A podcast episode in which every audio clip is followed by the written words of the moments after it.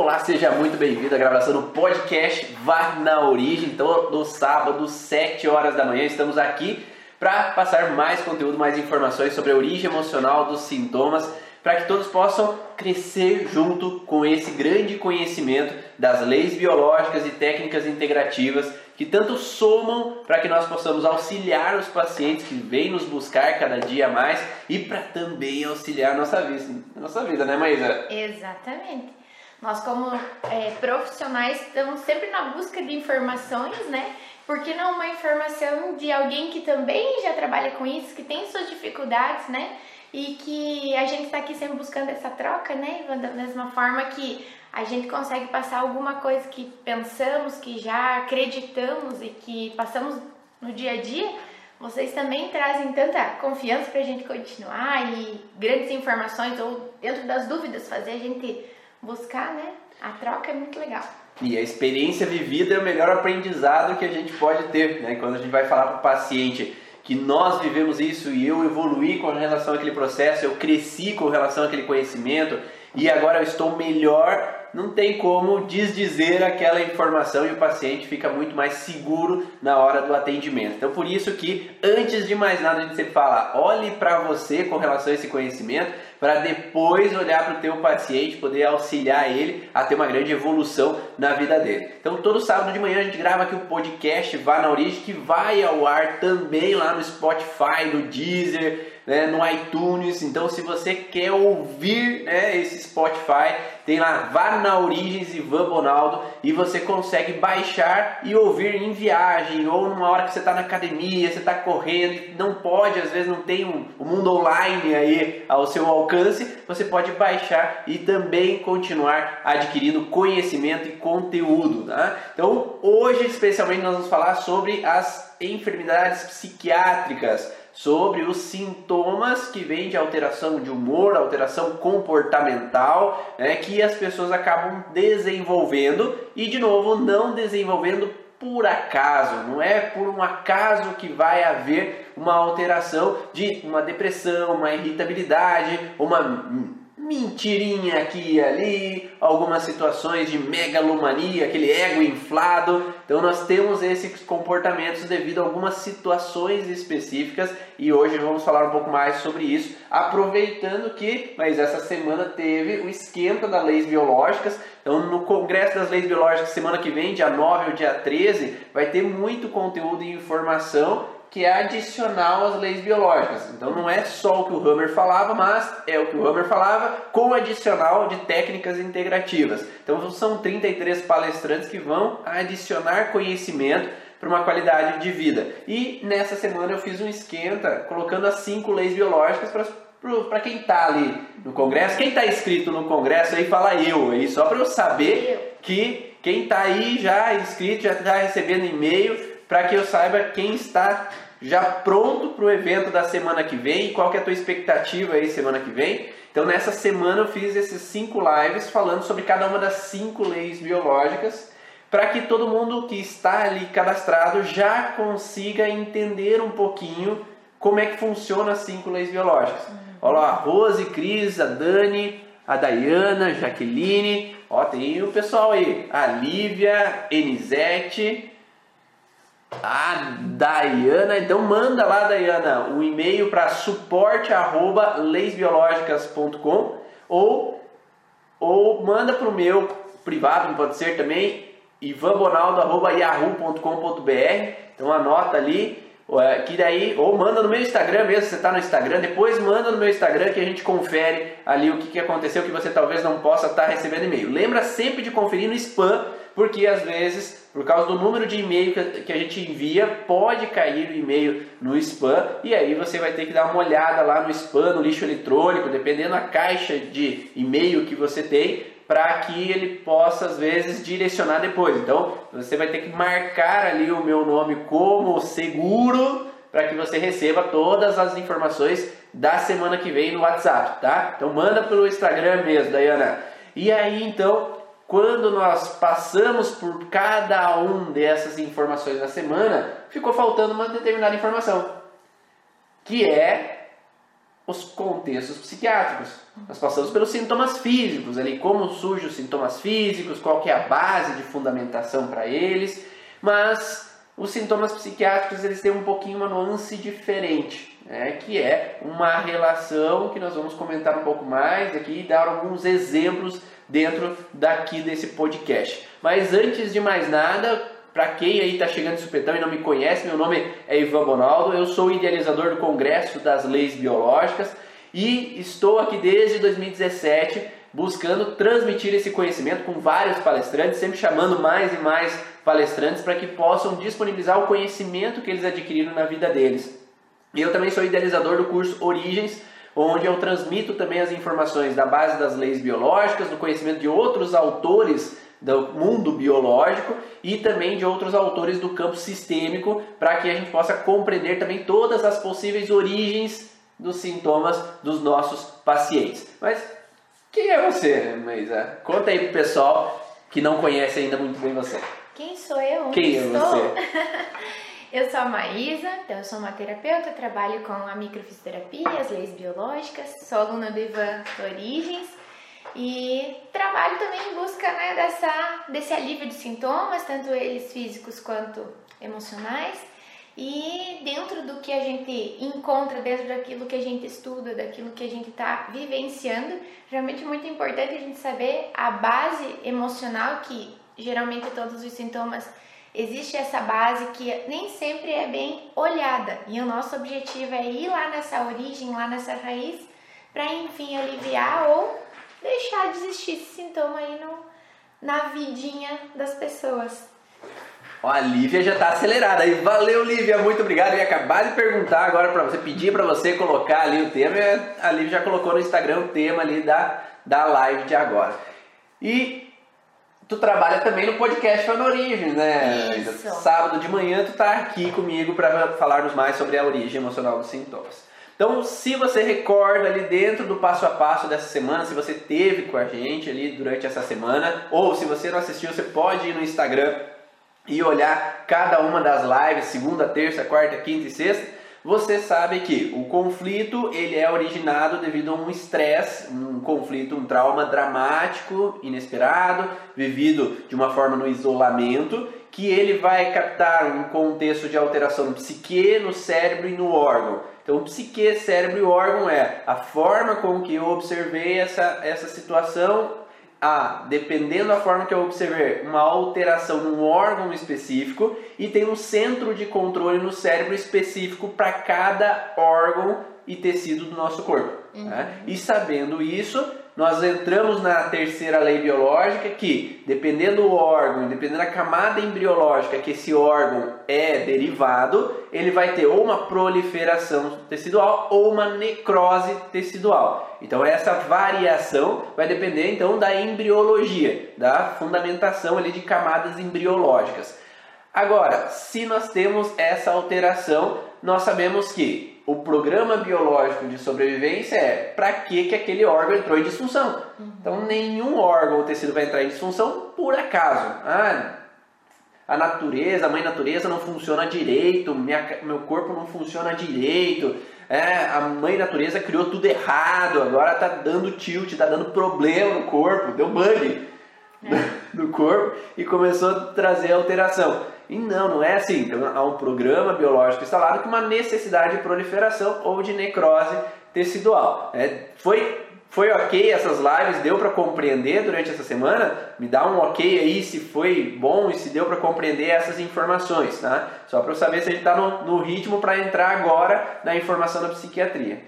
E aí, para entrar no contexto da psiquiatria, o Hammer observou o que? Esse cara aqui em cima, o Dr. Hammer, para quem está no podcast não vai saber o que, que eu estou indicando, né? Mas quando nós falamos do Dr. Hammer, ele observou que quando ele começou a olhar a patologia, ele viu que existia uma alteração na patologia, no sintoma, devido a um conflito. Né? Foi isso que ele começou a observar nos pacientes dele.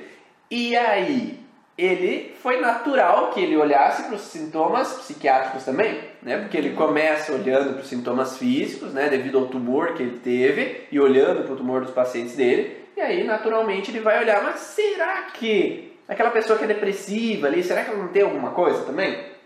Será que essa pessoa que é esquizofrênica não tem alguma coisa também ali de alteração? Será que não tem uma informação precisa? E ele começou a observar que existiam padrões específicos nos pacientes que eram psiquiátricos. Que era o fato de que se eles tinham, lembra os centros de controle no cérebro?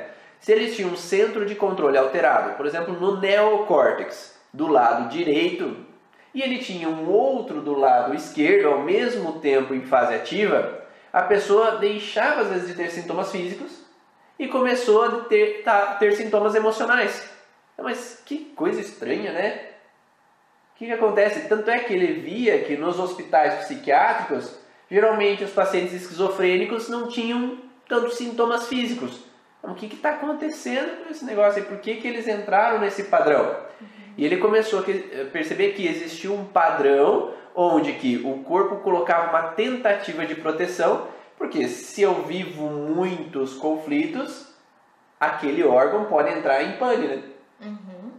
Ou no caso de eu saber que os meus tecidos eles estão sempre ou em proliferação de células ou em necrose, se eu ficar o tempo todo nessa função física aí, né, eu posso em algum momento ter essa falência por disfunção, ele não aguenta mais tanto é, aumento, diminuição, aumento, diminuição de tamanho de tecido, de células, né? Então, se esse funcionamento ficar alterado por muito tempo, ele pode entrar numa falência e ou não conseguir mais se regenerar de uma forma funcional.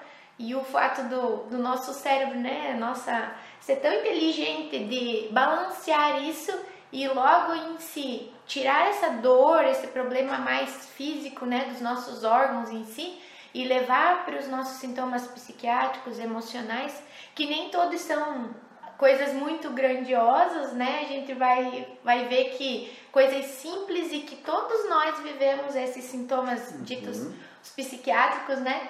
Então, é realmente por uma, um meio de sobreviver, né? Manter toda a funcionalidade, quanto mais é, perfeito, digamos assim, o funcionamento que eu preciso para sobreviver, mesmo que a gente esteja com algumas, alguns probleminhas, algumas questões mais emocionais mesmo. Perfeito.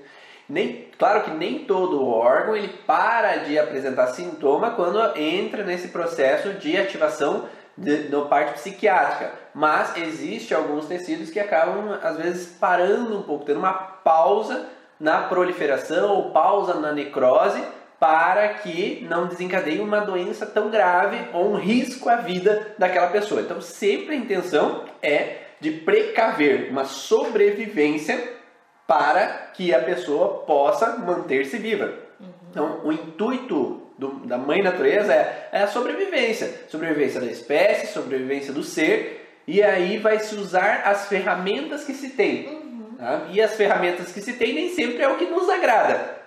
Mas se a gente tivesse conhecimento sobre o que é, o porquê daquilo, talvez a gente não brigaria tanto com o nosso corpo. Exatamente. Quando a gente fala assim, né, esse sintoma veio numa fase de resolução de um conflito. Tem pessoas que dizem, nossa, mas eu preciso sofrer tanto assim agora que passou meu conflito. E tem pessoas que mesmo sem saber dessa nossa lei aí, chega e diz: Nossa, agora que minha vida estava tranquila, agora que eu estava indo bem, agora que passou é, o problema maior, o meu estresse lá com, no casamento, lá na minha família, no meu trabalho, agora eu comecei a ficar doente. Agora que eu me aposentei, que eu tenho meu dinheirinho, que eu tenho meu tempo, agora eu gasto todo o meu dinheiro com, a, com as doenças, em médico. E realmente, se eu passar a entender e pensar só dessa forma, uhum. a gente entra né, numa tranca, a gente entra num balanço, num vai e vem, que realmente a nossa mente já é capaz de, de nos trazer conflitos ou nos tirar deles. Então, se você manter esse pensamento o tempo todo, teoricamente você vai ficar nessa balança, nesse negócio de vai e vem uhum. e não melhora mesmo. Agora nas férias deu candidíase. É. Agora nas férias deu infecção urinária. Agora que eu tô nas férias eu tive gripe. Né? Uhum. Então, é essas situações corriqueiras que acabam acontecendo na nossa vida, né? Quando a gente às vezes não entende, fica na raiva com relação àquele conteúdo, aquele sintoma, aquela alteração. Quando nós entramos então no contexto emocional, nos sintomas psiquiátricos, o Hammer observou então que existem dois focos no mínimo ativos ao mesmo tempo relacionado à região cerebral vinculada. Então, se tem alteração no neocórtex, então dois pontos no neocórtex ativos ao mesmo tempo. Estou falando meio generalizado aqui, existe algum, vários contextos a mais a se adicionar, né? Mas em uma hora que a gente não vai conseguir colocar todos os contextos. Mas vamos colocar assim, no córtex territorial é necessário ter no mínimo dois focos, um do lado direito e um do lado esquerdo do córtex. Na região da, da medula cerebral, da substância branca, tem que ter um foco do lado direito, foco do lado esquerdo. Na região do tronco cerebral, foco do lado direito, foco do lado esquerdo. E na região do cerebelo, um foco do lado direito, um foco do lado esquerdo, ativos ao mesmo tempo. Tá? Então, o que, que é ativos? Estresse. Então, a pessoa tem que estar em estresse. Então, enquanto ela está em estresse ao mesmo tempo, ela tem um padrão de alteração e um padrão sintomatológico. Vamos começar de baixo para cima. Então, se nós temos uma situação mais no cérebro mais arcaico, na região, por exemplo, é, de tronco cerebral, nós temos um órgão que é muito famoso e muito frequente de ser alterado no tronco cerebral, que é os canais coletores do rim. Uhum. Né? Que tipos de situações aí, Weisa? Canais coletores do rim? Uma situação de abandono, de desabamento da existência que a gente fala, né? Quando aquela sensação de que meu chão abriu, eu não tenho firmeza para continuar, é realmente algo muito grande, né, para mim suportar. Então aquele aquela desolação.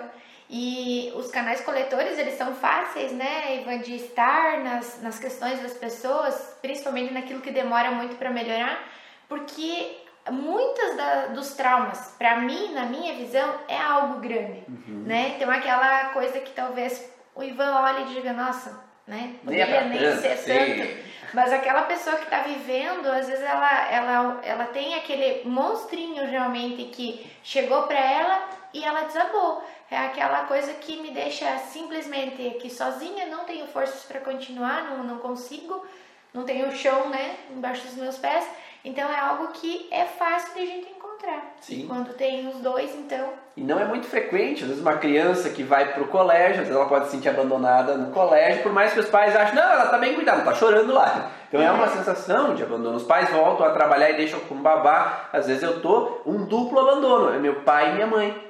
Sim, nossa, até mesmo a questão de bebês pequenininhos eu, a gente sempre explica né, para os pais que às vezes essa sensação de abandono que a gente encontra quando a gente vai avaliar é simplesmente aquela, aquele momento assim, nossa, a mãe lá no meio da tarde, o bebê dormiu, ela pensa, agora eu vou lá e vou tomar um banho. E naquele momento que ela vai tomar banho, pensa em lavar o cabelo, demorar um pouquinho mais porque ela tá tendo tempo, o bebê acordou e chorou porque ou se sentiu sozinho ou porque deu uma fome e ele chorou dois minutos até que a mãe, meu Deus, secou o cabelo, se enrolou e foi pegar. Naquele momento, para um bebê que às vezes ali de 5 dias, de 15 dias, estava o tempo inteiro no colinho, dormia do ladinho, chorou, a mãe tá ali. Aquele momento de um primeiro banho da mãe demorada, de um primeiro telefonema, às vezes que a mãe não pode vir ligeirinho, ou alguém que te chama na porta, pode ser uma sensação de abandono e não quer dizer que, meu Deus, eu abandonei meu filho. Aquilo que você fez, aquilo que representou para ele, são coisas totalmente diferentes. Uhum. O que uhum. importa é a gente ressignificar e colocar para aquela criança e para aquela mãe que existe sim um fator para que essa criança tenha se sentido sozinho, sem essa proteção, abandonado, mas que não foi algo tão sério, eu posso voltar, retomar essa história e deixar tudo mais tranquilo. Perfeito.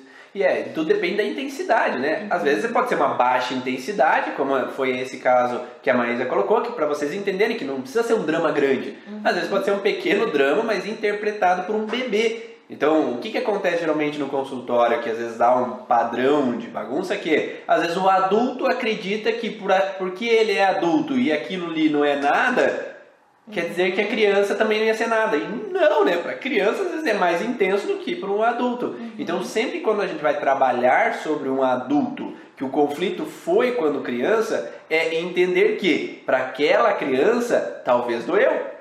Para aquela criança talvez incomodou, para aquela criança talvez foi mais intenso aquela situação. E aí é importante ter esse discernimento para que, como você, como terapeuta, é, tu tem que pensar como criança, tu tem que pensar como adolescente, tu tem que pensar como um feto, tu tem que pensar como um idoso. Então ter a cabeça como aquela pessoa que está ali dentro desse processo conflitivo. Né? Porque se for pensar como um adulto, ah, às vezes não foi nada. Ou aquele amor de adolescência, né? Ah, foi besteira. Às vezes foi amor cego. Mas tu chorou? Ah, chorei, né? Que sei. Então, talvez aquele conflito, por mais que hoje não seja algo tão grandioso, talvez um dia foi. E se um dia foi, talvez gravou. Então, por isso que é importante a gente entender essas nuances, né? E para essa, vamos pensar por uma adulto, né, que vive esse conflito de abandono. Então, ah, o filho foi embora de casa porque ele foi para a faculdade, porque ele foi casou e se afastou, e agora o esposo começou a ficar mais na dele, ficar mais introspectivo, e ela se sente incomodada porque não tem ele, não está presente. Aí essa mulher ela pode desenvolver uma sensação de desorientação. É esse é o contexto psiquiátrico no conflito de canais coletores. Então, dois conflitos de canais coletores ou mais ativos ao mesmo tempo podem desencadear a sensação de desorientação. Pode ser desorientação, onde que eu me perdi. Então eu desci do ônibus e eu não sei para onde eu vou. Eu estou andando de carro, eu passei da, da rua onde que eu tinha que parar. Ou eu estou meio desorientado em tempo, porque eu me perco nas horas. Eu não sei onde é que eu estou, que dia que é hoje. Eu estou meio desorientado com relação a algumas situações, de uma pequena base até uma pessoa que se perde na cidade. Ah, então depende a intensidade do nível que é para a pessoa. Então a gente pode estar tá pouco desorientado em alguns momentos, que eu vou para a cozinha e não sei o que eu fui fazer, uhum. um muito desorientado, onde eu me perco aonde, na minha cidade, onde que eu conheço sempre os caminhos daquele lugar. E sempre conforme, então, é a intensidade do, do trauma em si, né? Se vai ser um sintoma mais leve, é né, um abandoninho, digamos assim e um sintoma um pouco mais forte é algo mais forte. Como nesse exemplo também, né, Ivan, às vezes o filho, o filho realmente vai e o marido ele sempre foi daquele jeito, só que agora a mulher passou a perceber uhum. que ele é assim e ela se incomoda, porque antes ela tava ela tinha as funções da casa, do filho, tinha aquele filho mais presente. Então, assim, não necessariamente as pessoas simplesmente saem e abandonam, mas eu tive um olhar diferente para aquele momento que eu estou vivendo. Então, conforme aquilo que eu vivo, vai ser a intensidade e conforme a minha percepção. Nem sempre eu vou concordar que não, isso não foi uma, imagina, não foi um abandono, ele pro, foi, eu pro fiquei... parceiro, né? Pro parceiro pode nem entender como abandono, porque sempre foi assim, Sim. e a minha vida em casa sempre foi assim. Mas para aquela pessoa, às vezes naquele momento eu estava frágil, naquele momento eu precisei, às vezes, de um cafuné, de um carinho, e eu não tive é. aquele suporte a sensação vai ser sempre pela percepção, né, Ivan? Nem, to, nem sempre a gente concorda quando você vai dizer, não, mas esse não foi um abandono. Mas é que a, a sensação, a percepção naquele momento, por mais que eu entenda racionalmente, não, meu filho foi fazer faculdade, eu também quero isso para ele, é Sim. o futuro. Mas aquele momento que eh, talvez eu me senti sem a companhia, meu marido jamais quietão na dele, pode ser que sim, para o nosso cérebro, essa marca emocional aí tenha ficado dessa forma. E não que eu tenha entendido dessa forma, né, racionalmente, uhum. conscientemente. Dentro do congresso vocês vão ter várias palestras que falam um pouco mais sobre esse sentir. Porque é diferente do racionalizar. Então, às vezes, a gente acaba entendendo que, ah, não, basta eu racionalizar que eu consigo é, resolver aquele problema. E nem sempre basta racionalizar. Eu preciso trazer aquele sentimento, acolher aquele sentimento que realmente eu me sinto abandonado. Mas por que, que eu me sinto assim? É para que eu entenda o porquê que eu me sinto assim. Mas que eu tenho que primeiro me conectar com aquela emoção e saber quando ela começou. Né? Porque às vezes, hoje, como adulta, aquela mulher se sente abandonada porque o filho foi para a faculdade, o esposo não dá atenção para ela, mas talvez isso seja só uma repetição da infância, onde que o pai ia trabalhar e eu não me sentia acolhida e a mãe às vezes estava ali, mas com uma depressão pós-parto. Uhum. ali, mas não dava atenção. Estava ali, mas não parece que não tem essa conexão.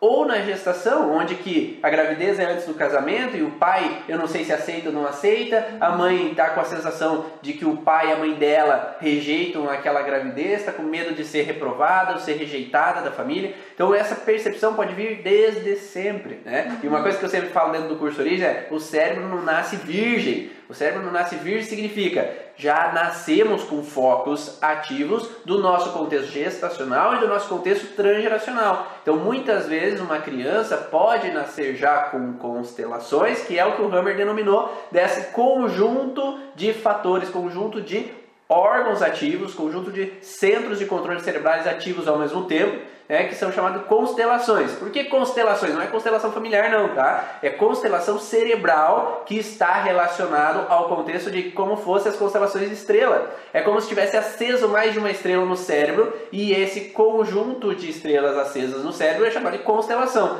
Então, quando tem mais de um foco ativo ao mesmo tempo, estamos numa constelação cerebral que desencadeia então o sintoma. Então, se vocês ouvirem mais falar sobre constelação cerebral, vocês sabem agora o que, que nós estamos falando. Que são a conjunção de órgãos ativos que desencadeiam uma alteração no limiar cerebral de funcionamento, passando para um sintoma emocional, saindo às vezes de um sintoma físico ou mantendo o sintoma físico, mas entrando nessa desorientação, por exemplo. E agora nós podemos passar para um cerebelo. Né? O cerebelo nós temos a derme, né, o centro de controle da derme. A derme fica logo abaixo da epiderme. Né?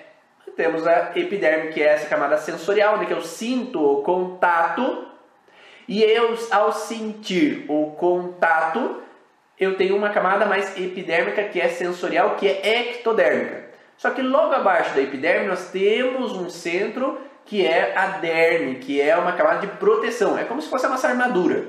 É a armadura de proteção do corpo é nela que vem como se fosse o casco. Né? Então, se eu me sinto atacado, eu vou proliferar células para aumentar o meu casco. Eu vou promover uma pinta de beleza, eu vou promover uma verruga naquela região, eu vou promover, às vezes, uma cicatriz mais rígida, mais dura, para manter a proteção daquele local. Né? E nesse sentido, quando nós temos mais de um conflito ao mesmo tempo, essa pessoa pode entrar na chamada constelação cerebral emocionalmente morto. E o que, que significa emocionalmente morto? Porque eu tenho que deixar de sentir. Eu posso deixar de sentir emoções, posso deixar de sentir amor, eu posso deixar de sentir afeto, eu posso deixar de sentir o contato.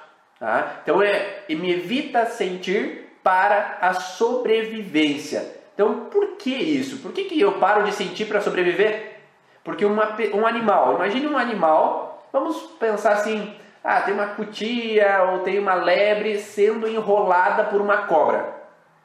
Se essa lebre está enrolada pela cobra, ela está desprotegida. Ela está se sentindo atacada e pelos dois lados do corpo. Então é a derme de um lado, derme do outro lado, que eu estou em perigo. Essa derme sendo pressionada em um ataque sendo vivido, se ela sente dor, ela vai se debater para se proteger. Ela vai se debater, se debater, se debater. Só que a cobra, enquanto aquele animal não para de se debater, ela continua apertando até que ele morra. Então é uma tentativa de sobrevivência e uma certa forma de um estímulo de fingir de morto. Uhum. Ele tem uma das características da base de fingir de morto para os animais. Então, se eu me sinto atacado num perigo de vida, eu vou me proteger para sobreviver. Então, se momentaneamente eu paro de me mexer e eu finjo de morto, eu não sinto mais o ataque, eu não sinto a perfuração. Tanto é que falam que uma pessoa que é atacada, por exemplo, a faca, e ela é perfurada muitas vezes bilateral, chega uma hora que ela para de sentir. Uma pessoa que é apanha e as pessoas batem muito nela de todos os lados, chega uma hora que ela para de sentir, como se fosse um meio de sobrevivência, porque se ela continuar sentindo, ela vai estar em risco. Não é assim que acontece quando ocorre um acidente? A uhum. pessoa quando passa por um acidente, ela momentaneamente naquele horário ali que aconteceu o acidente, enquanto ela está em estresse da situação, ela olha para os lados, vê se está todo mundo bem, é, levanta do carro, olha lá e as pessoas depois falam: Viu, tu tá com um corte na cabeça, tu tá sangrando, olha o teu dedo. Teve um amigo que caiu de moto, olha o teu dedo que tá para fora ali sangrando ali, né?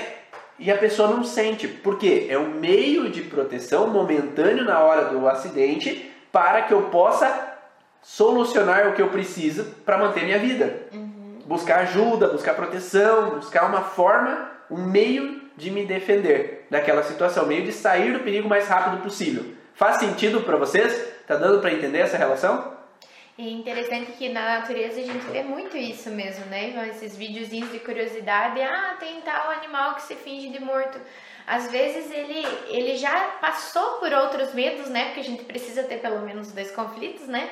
Então ele já se sentiu atacado em outras vezes, já se sentiu perfurado, já se sentiu né, lesado, de certa forma agredido, para que depois ele fique aquela coisa assim, nossa, esse aí tá vacinado, né? Ele já, dentro dessa situação, ele já não entra mais, ou ele realmente desvia, porque a gente se finge de morto às vezes é simplesmente dar aquelas ignoradas, né? Aquela pessoa que tá o tempo inteiro me agredindo, né? Uhum. Moralmente também pode é, gerar para essa pessoa um certo assim, não tô aqui, uhum. para de escutar, para de entender, porque é como se fosse.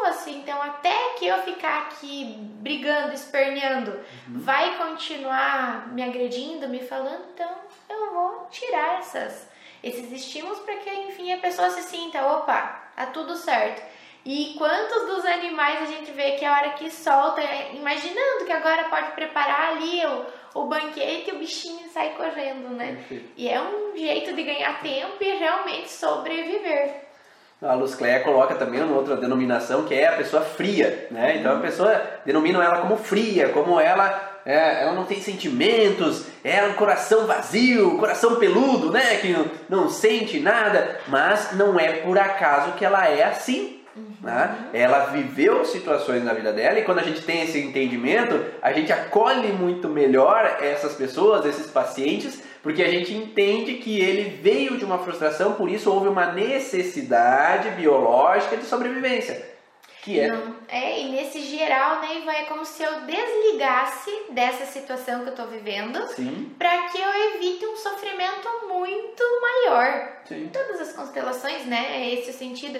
Eu desligo. Naquele momento, eu realmente é como se eu não tivesse aqui com um sintoma ou com outro aparecendo, mas é para que realmente eu desligue esses estresses, que eu tire realmente essa pilha, para que naquele momento eu só ganhe tempo evita um sofrimento tão grande e daqui a pouco eu consiga sair correntinho de novo e vida que segue. Não sei se você já teve pacientes assim, crianças, que os pais chegam falando assim, ah, porque ele parece que não tem mais medo de mim. Ele me confronta, ou eu vou ameaçar ele e ele dá de, dá de cara comigo. Ele não aceita mais minhas ameaças. Por quê? Aquela criança, ela se sente extremamente atacada de todos os lados e como eu me sinto atacado de todos os lados, eu não sinto mais. Pode bater. Pode vir aqui. Bate aqui que não, não me incomoda. Eu não sinto mais. Então ele tem um tom, né? Claro que ele tem mais de uma constelação é, cerebral ao mesmo tempo ativa ali nesse momento, mas esse padrão de não sentir é pode bater, eu não choro mais, pode bater. Né? Não me incomoda mais que você me bata. Uhum. Então acaba trazendo uma informação de que se eu estou nesse processo de ataques constantes, eu acabo ficando frio para que eu não sinta mais. Porque sentir dói. Se eu não sinto, não me incomoda. Porque se meus pais estão sempre brigando comigo, eu estou sempre errado, só faço besteira, nunca tá bom o suficiente, eu apanho todo o tempo é melhor eu ficar frio para que eu possa manter a minha vida ali onde está. Tá? Tem muitas pessoas, até mais velhas, que vêm para o consultório que apanhavam mais mesmo, né? Em, outras, em outros tempos apanhavam-se mais do que hoje, né? E eles falam... Ah, Espancava-se mais é, do que hoje. Eu, ah, eu, eu, se eu corresse, a hora que eu voltasse era pior. Então, eu ficava. Os meus irmãos que corriam, quando a minha mãe pegava, era muito pior. Então eu já deixei, eu já ficava esperando. Tá bom, vai me bater, me bate. O agressor, ele quer agredir. Então se eu trago ali o, o aquele bode expiatório para ele naquele momento, pronto, ele descarregou carregou também a ira dele, talvez dure menos, né? São alguns dos, dos relatos que as pessoas, né, então as mais antigas aí relatam e que, se a gente for pensar, tem tudo a ver com as leis biológicas. Perfeito. E mesmo a questão de relacionamento, né? Uhum. Quando você está num relacionamento e você já vem com um conflito lá, ah, meu pai não me amava, eu sofri de coração partido com meu pai ou com a minha mãe lá atrás, agora eu estou num relacionamento.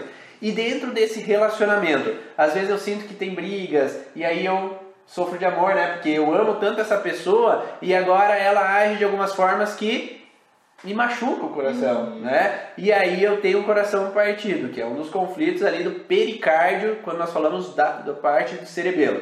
E quando eu fico vivendo situação em cima de situação, as pessoas chegam a falar, né, relatam nos atendimentos, ah, parece que eu não sinto mais amor, parece que eu não amo mais tanto aquela pessoa, parece que eu não consigo mais demonstrar tudo aquilo que eu tinha antes. Sim, porque conforme eu vou aumentando o nível de ataques, de me sentir desprotegido ou de, de incômodo mesmo com relação a me sentir agredido de uma forma física ou moral, eu vou perdendo o sentir. Então aquela emoção que eu tinha antes, eu deixo de ter tanto aquela emoção. E aí, quanto mais intenso esse processo, não falando somente desse contexto né, de relacionamento, mas quanto mais intenso é o processo de não sentir, uma pessoa pode partir ao ato. É o ato de matar ou se suicidar, porque tô nem aí. Se as pessoas chorarem por mim, tô nem aí. Se, se vai doer, tô nem aí se vai doer ou não vai doer. Tô nem aí se a outra pessoa vai ter a família dela que vai chorar por esse cara aí que não presta nada que eu vou matar. Então ela perde o sentimento, chegando ao ponto de partir para uma ação. Claro que vai ter conjuntos de novo de,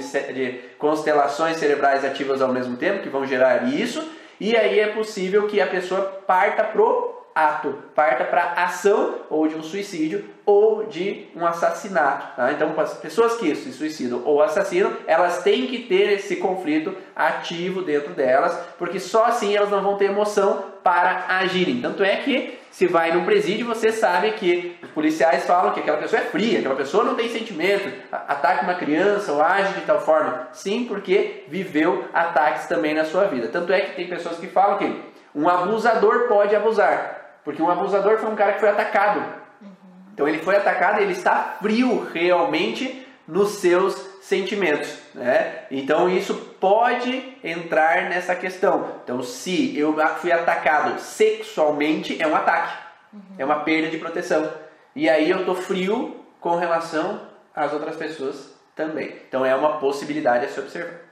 Vamos subir um pouco mais agora no cérebro, entrando na relação da medula cerebral, na região da substância branca. Ali na substância branca nós temos tecidos que estão relacionados à parte de músculo esquelético, né? Então, ossos, articulações, ligamentos, a parte da musculatura em si. Então, está ali nessa região centros de comando de cada uma dessas regiões. Né? Então, como que nós entramos nesse conhecimento? Quando nós entendemos essas relações de que quando há mais de um conflito ao mesmo tempo, no lado direito, no lado esquerdo do cérebro, no, nessa região da medula cerebral, nós entramos num padrão específico, né? Por quê? esse padrão específico ele está relacionado ao conflito vivido nessa região, que é um conflito de desvalorização ou incapacidade. Então, se eu me sinto desvalorizado, qual é a minha dor? A crítica, a incapacidade, o não conseguir atingir meus objetivos. E aí, como que vocês acham que eu posso superar a situação de desvalorização? Me diz aí, o que, que tu acha que a gente pode viver o que o nosso cérebro pode entender como uma forma de eu sair do sentido de desvalorização? Podemos ajudar pacientes com constelação? Sim, podemos ajudar pacientes com constelação, desde que saibamos qual é o órgão e o tecido que está fragilizado nessa constelação. Né? Então é possível sim é, e dentro do congresso vão ter algumas dicas de formas de trabalhar e ressignificar. Aqui nós não vamos falar sobre isso, nós estamos dando teoria aqui, tá? É teoria aqui nesses dias, seis dias aqui, teorias, e aí dentro ali do congresso vão ter algumas técnicas para você utilizar, dentro da minha palestra vai ter algumas técnicas para você utilizar com o paciente também, tá? E alguns outros palestrantes vão falar sobre algumas técnicas também de ressignificar esses conflitos. Então, desde que saibamos ser específicos na raiz do problema, é possível então modificar. É, sempre são vários órgãos e tecidos. Não se preocupe, sempre são. Né? A gente sempre está numa cascata de informações. Há sempre várias percepções ao mesmo tempo, e aí o paciente a gente vai ter que saber que ele está em conjuntos de constelações ao mesmo tempo.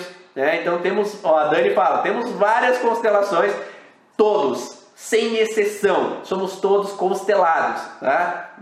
Entre as constelados quer dizer, Sempre temos algum momento que estamos introspectivos, às vezes nós estamos desorientados.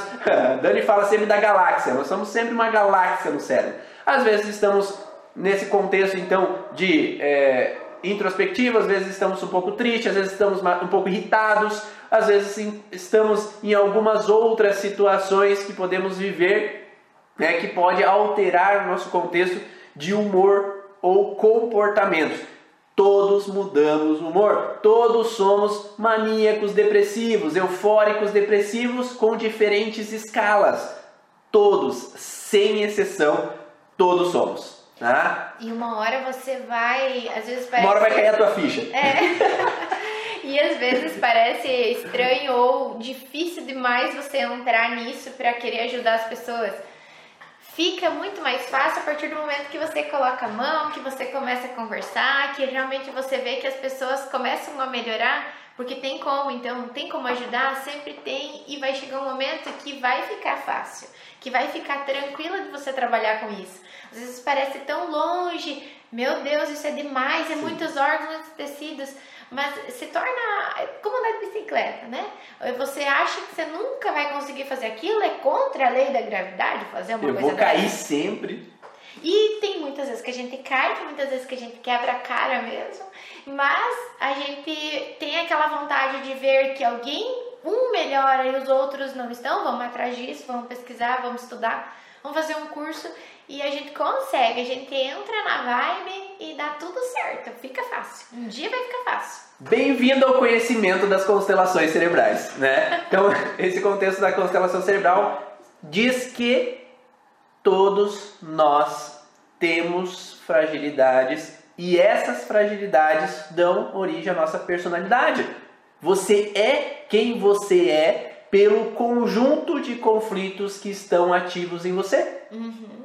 Isso é claro. Você só tem personalidade de ser um pouquinho mais irritado em determinados momentos, um pouquinho mais introspectivo em outros momentos, um pouquinho mais triste em alguns momentos, um pouquinho mais eufórico em alguns momentos.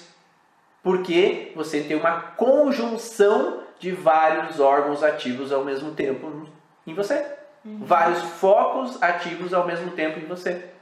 Bem-vindo ao entendimento de que todos temos padrões, é normal e não é. E às vezes as pessoas falam assim: ah, eu já me curei de todos os conflitos.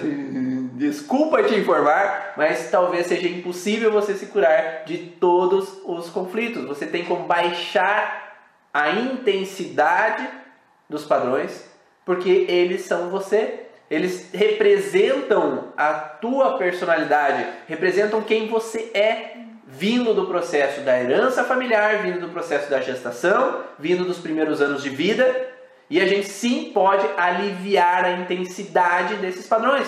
O maníaco depressivo, uma pessoa que é bipolar, que ela tem grandes intensidades de oscilação, a gente pode diminuir essa intensidade e fazer uma, um equilíbrio maior entre essa oscilação de cada lado cerebral. Porque é esse o contexto, nós vamos chegar já lá. Mas nós temos um contexto de oscilar os lados cerebrais, de um lado é eufórico e o outro lado é depressivo. Então a gente oscila.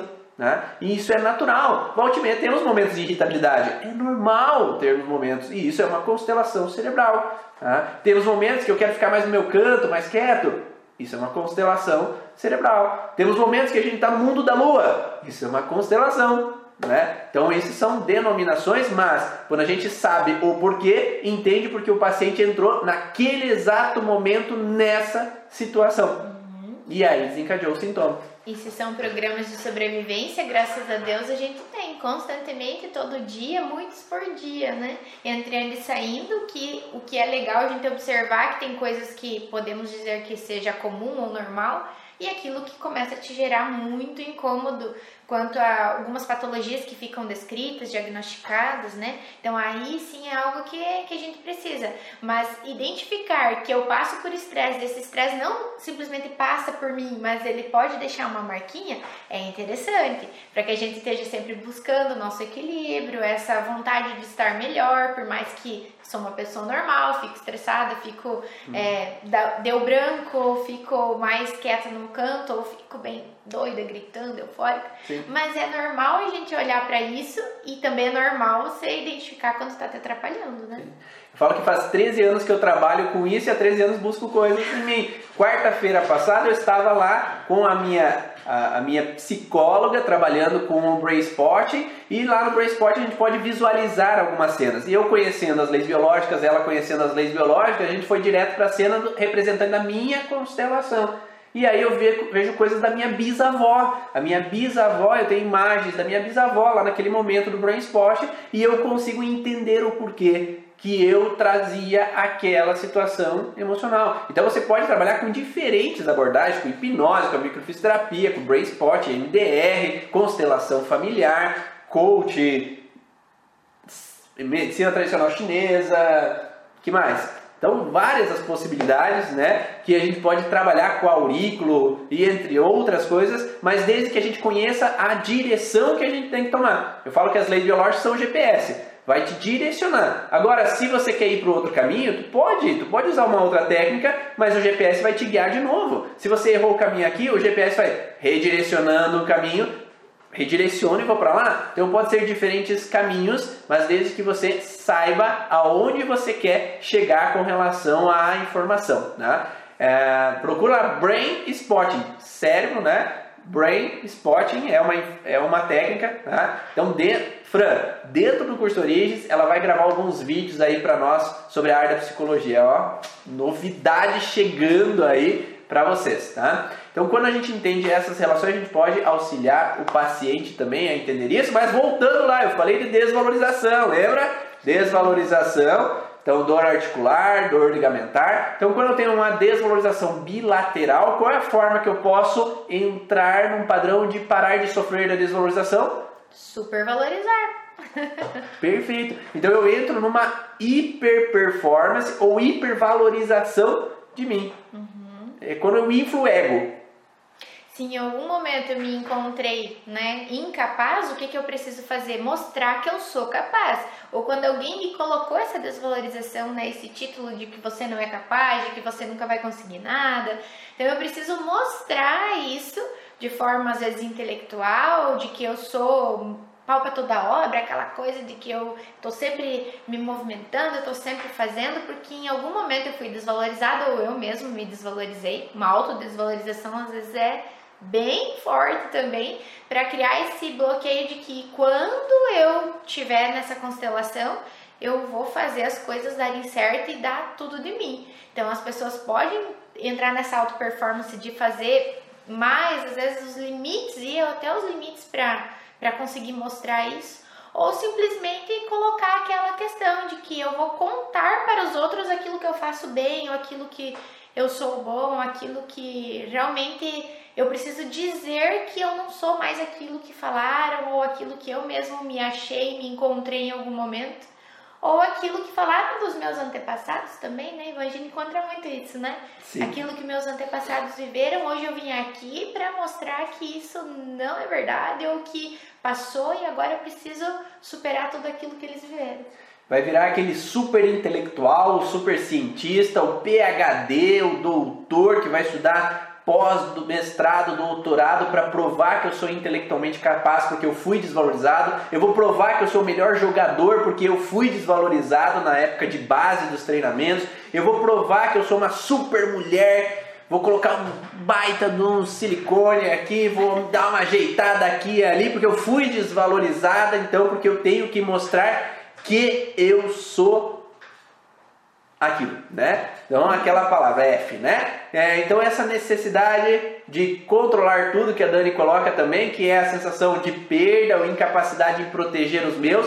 Então, se eu vivi um duplo conflito de perda, de incapacidade de proteger, eu posso entrar se a perda ativa o ovário ou testículo de mesoderma novo e não de endoderma, tá? Então, se ativa o, ovário ou o testículo de mesoderma novo, a mulher entra numa hiperperformance de protetora. Então, ela pode entrar nessa hiperperformance protetora que eu tenho que dar conta. Só eu vou conseguir resolver o problema da minha família, só eu vou conseguir dar conta de tudo. E se as pessoas andarem na minha linha, eu sei que vai estar tudo bem, porque só eu sei como é fazer as coisas. Então, aquele chefe que tem que ficar sempre controlando a situação, tem que saber tudo o que está acontecendo, aquela mãe que tem que ficar debaixo das asas, tem que proteger. Então entra numa hiper performance de proteção com relação aos filhos, porque houve uma incapacidade anterior, uma desvalorização anterior. Então entra sim um processo que a gente vai observar então nesse sentido para o paciente. Então essa hiper performance profissional, intelectual e tudo mais, ela vem de um padrão que é necessário, né? Para que eu possa chegar a um objetivo, porque eu posso chegar em uma intenção de entrar no padrão que eu desejo, eu posso entrar numa relação então de hiperperformance se eu fui desvalorizado. Então, quando a gente entende, a gente entende e pode manter a hiperperformance, quando a gente pode trabalhar com esse processo. Então, não quer dizer que eu vou corrigir a pessoa vai deixar de ser produtiva eu vou corrigir, eu vou entender que eu posso ser produtiva, mas não me culpar quando eu não sou. Uhum. Porque a pessoa hiperprodutiva, ela entra numa sensação de ficar se chicoteando, de ficar às vezes se culpabilizando, né? Com essa questão. E não é só olhar com relação ao pai, é toda e qualquer desvalorização. Tem que ter duas desvalorizações no mínimo, e não pode ser só com o pai. Então tem que ter, sim, pode ter com o pai, Pode ter com a mãe, pode ter com o vô, pode ter com a avó, pode ter com qualquer pessoa ali, mas tem que ter no mínimo duas desvalorizações e não é só olhar para o pai, porque se olha só com o pai é só uma desvalorização com uma pessoa só. E para entrar numa hiperperformance eu tenho que ter no mínimo com duas pessoas ou em dois locais. Por exemplo, no colégio, por exemplo, em casa e no colégio. Então tenho que ter no mínimo dois. Se não tem esses dois, se eu só olho o pai, eu não estou olhando tudo que eu preciso olhar. Eu preciso olhar mais coisas nessa relação, tá? E hoje a gente não vai falar sobre sintomas físicos tão especificamente, a gente está falando de sintomas emocionais, ok? E aí quando a gente sai dessa sensação de hiperperformance, a gente entra para o neocórtex, tem outros contextos específicos no neocórtex, né? E vários tipos de constelações das mais diferentes possíveis, tá? Nós falamos um pouco da maníaco-depressão, né? Que é uma oscilação entre uma pessoa que está numa aquisição, então ela entra em mania, eu tenho que adquirir um território, eu tenho que tomar um território, então eu me agito para dar conta das coisas, ou eu perdi o território, eu estou mais voltado para uma sensação de depressão, porque não estão me devolvendo aquele território. Eu estou esperando que me devolvam o meu espaço, estou esperando que me devolvam o que é meu, mas não estão me dando. E aí eu fico oscilando de uma agitação, uma euforia, para uma sensação também de depressão, de tristeza, porque eu espero que façam por mim, eu espero que resolvam as coisas por mim. Uhum. Então essa é, polarização cerebral, ela vai depender de qual conflito está ativado. Uhum. Então vamos dizer que eu tenho um conflito do lado direito do cérebro, que é uma relação de perda de território, tá? e uma alteração do lado esquerdo do cérebro, também com uma perda de território. Só que elas têm uma polaridade diferente cada região do cérebro. Quando eu estou de um lado ativado, então é mais forte do lado direito do cérebro essa ativação. Então, digamos que eu perdi meus filhos porque eu tive uma separação uhum. e os meus filhos ficaram com a esposa. Aí eu entro talvez em depressão, né? porque eu posso ter perdido um território, eu entro mais forte nesse processo e aí eu entro uma depressão. Agora, a pessoa pode ter uma sensação que a frustração é do outro lado do cérebro. Uhum. E agora ela pode ficar mais eufórica. Então, mais agitada, para quieto, vai para um lado para o outro. Dá conta de tudo e não para um segundo. Então ele pode ter essas oscilações cerebrais e aí, claro que nós temos que ir muito mais a fundo para entender isso. Por isso que dentro do curso Origem, por exemplo, eu passo por todos os sintomas físicos do corpo para depois se entender os sintomas emocionais. Porque se não entender todos os sintomas físicos, e são muitas aulas sobre o sintoma físico. Então é preciso passar o passo a passo para daí chegar nessa parte. Aqui eu estou dando uma pincelada, eu e a Maísa aqui, sobre essas questões, mas para que vocês possam compreender um pouquinho. Outro contexto que é frequente é o reto do intestino afetado, que é o ectodérmico, e a região da vesícula afetada. Aí fica os esquentadinhos, né? os mais agitados, as crianças que entram em. Ah, mas isso é manha, mas isso é birra. É emocional ou é só porque eles querem chamar atenção? Será que chamar atenção também não é algo emocional, né? Não é uma atenção emocional que eles estão precisando? Então, quando eu não tenho meu espaço e eu não consigo esse espaço, não consigo dissuadir nada que eu falo, eu tenho razão, eu estou sempre sendo. Chega, fica quieto. Por que, que não pode? Por que não? É, só eu falo, eu não posso falar. Ele se sente sem esse espaço e sem poder lutar por ele. Então eu fico nesse sentimento de irritabilidade porque nada que eu faço dá certo, porque eu não posso nada, porque eu não consigo nada, eu não tenho meu lugar, eu não mando nada, eu não sei nada. E se eu não posso dissuadir, ir lá e discutir ou conversar, pai, mas é assim, mãe, mas olha, eu pensei, se eu não posso fazer isso, eu vou ficar bravo, eu vou ter maus comportamentos, vou ficar mal educado, né? Quem que educa mesmo essa criança, né? As crianças são os exemplos do que é vivido ali naquele ambiente. Então é importante saber o contexto do que o ambiente está fazendo, o que está acontecendo nesse ambiente, para entender por que, que ela age da forma com que age. Uma criança, por exemplo, que perde o seu território porque nasce um irmão, ela está entrando num padrão de conflito. A Josie Cromer, que é uma das discípulas de Hammer, ela fala que um dos primeiros conflitos que a gente vai ter é o conflito de hierarquia. Uhum. O conflito de hierarquia é reto do intestino e vesícula, curvatura menor do estômago, ductos biliares e pancreáticos, que é a sensação de território. Eu tenho uma hierarquia que é meus pais mandam e eu obedeço. Tem uma hierarquia no clã. Então eu tenho que me submeter, eu tenho que baixar a bola, porque senão eu apoio, porque senão brigo comigo, porque senão fazem isso, aquilo. E é muito legal porque às vezes, né, nem sempre o, os conflitos são próximos, né, Ivan? Às vezes você tem só um, tanto que a gente passa por problemas às vezes mais físicos por um bom tempo e depois passa, acabou aquele sintoma e você tem um, um, uma mudança de comportamento.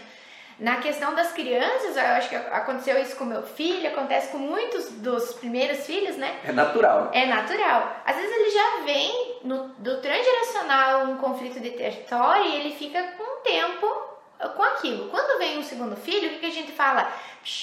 não, olha, vai dormir, não pode, agora você não pode falar, agora não, depois a mamãe vê, tá lá dando mamar no quarto quieto, chega ele, mãe, para, filho. pelo amor de Deus, então, às vezes o conflito do território já é de onde ah, ele perdeu o território com o irmão. Às vezes ele já tinha e naquele momento do irmão, simplesmente ele perdeu a voz dele, ele não pode mais fazer como ele fazia. E às vezes o conflito do território pode vir com o nascimento do irmão, porque aquele primeiro filho, por exemplo, pode imaginar que nas casas só tem lugar para um filho. Isso eu já vi também acontecer. Só tem lugar para um filho. Meu Deus, e agora? Vai chegar um novo e eu vou ir aonde? Eu vou para onde? No teu quarto. Então, é. Perdeu meu berço. E agora quem não tem lugar aqui. Então, quanto mais a gente preparar tudo isso, melhor, né? Mas quando a gente vem uh, do transgeracional, por exemplo, tive uma criança que o pai já sentia falta do pai na infância, porque o pai trabalhava demais e tal, e ele veio com isso porque esse pai tinha uma profissão igual o avô. Esse, esse filho ele já veio com essa dificuldade no território dele, ele queria sempre aquele pai e não tinha. Quando o segundo irmão, nossa, ele começou, ele não era assim, mas é que ele pensou que além daquilo ele ia perder mais alguma coisa, reforçou e ele não podia mais falar, ele não podia mais brincar. Antes ele pulava no sofá, agora não pode. Antes ele dormia onde ele queria, agora não pode mais. Não pode mais nada. Então a gente corrigindo isso, às vezes até olhando para o pai que estava frustrado ainda e queria dar tudo aquilo que o pai Sim. dele não deu, você consegue corrigir esses essas questõezinhas, esses sintomas. E sempre lembrando, não é culpa de um, culpa de outro, né? Enquanto eu não conheço, enquanto eu não sei, enquanto não me falaram sobre isso, eu não sou culpado. Então não se culpe se você não sabia antes Exatamente. e não culpe o teu paciente se ele não sabe. É, ele vem de um histórico onde que ele replica o que os pais faziam. Ele replica o que os avós faziam. Então essa repetição de padrão, ele entra numa sensação de que eu ajo baseado no impulso do que eu recebi lá atrás. Agora, quando eu reconheço, eu conheço sobre isso, agora é possível mudar. Uhum. Ah, e esse mudar é o transformar o que está acontecendo e a vida ser melhor. E a gente pode também passar por irritabilidades na época de adultos onde, por exemplo, eu tenho uma situação de estresse em casa e ao mesmo tempo no trabalho eu tenho uma situação onde que o chefe me toma o meu espaço ou que o chefe me roubou o meu lugar, né? Eu, é, eu estava esperando aquela promoção, ele foi lá e deu para o outro que eu achei que era não era muito ideal, eu que estava lá tanto tempo, né? E aí eu entro numa crise de identidade, numa raiva, uma injustiça e eu posso ficar explosivo em casa, eu posso ficar explosivo no trabalho, né? Tanto é que eu tive um paciente que viveu uma situação assim, ele pegou uma arma em casa e foi no trabalho. Então é essa relação de que sobe o sangue porque eu quero readquirir o meu território, né? Eu quero readquirir o meu espaço. E aí, ao readquirir o meu espaço, eu vou usar a ferramenta que eu tenho. No mundo uhum. animal, o leão tem que ter essa raiva para conquistar a zebra e comê-la, né? Uhum. E adquirir o alimento. A zebra tem que ter a raiva para fugir do leão. Então, ela tem que ter o impulso de raiva de expulsão dela, impulsão dela para que ela possa correr. Então é natural que nós tenhamos esse impulso momentâneo, mas quando a gente conhece e reduz essa carga, é possível a gente equilibrar. Então tem muitos pacientes que eu tenho que eram agressivos que se tornaram mais calmos. Crianças agressivas que se tornaram mais calmas desde que a gente conheça o porquê. Né? E a gente pode continuar passando pelas situações, mas hoje, quando eu tenho a informação, então eu posso continuar pedindo para o meu filho ficar quietinho. Mas hoje eu consigo explicar para ele o porquê disso, que ele tem vez, que ele tem voz, que tem momentos, mas é que antes das informações, antes de eu entender o porquê que eu estou sendo tão explosiva, tão agressiva com as palavras ou com as atitudes, eu realmente não vou racionalizar nada, não vou entender nada. Então a gente continua passando por situações, mas é muito mais tranquilo quando você já tem assimilado essa informação, que às vezes até no impulso, depois você vai lá e pensa, não, vamos Vamos conversar, vamos resolver. resolver. É diferente de você fazer aquilo e continuar com aquela raiva alimentando o teu conflito. Faça as pazes com o conflito, né? A melhor coisa é fazer as pazes com o conflito, da mesma forma que às vezes o conflito pode ser uma pessoa, faça as pazes com o seu conflito. Isso tudo ajuda muito. Só teu conflito, né? Mas... Sim, de megalomania. Né? então, quando a gente consegue entender, é possível, então, transmutar essa informação.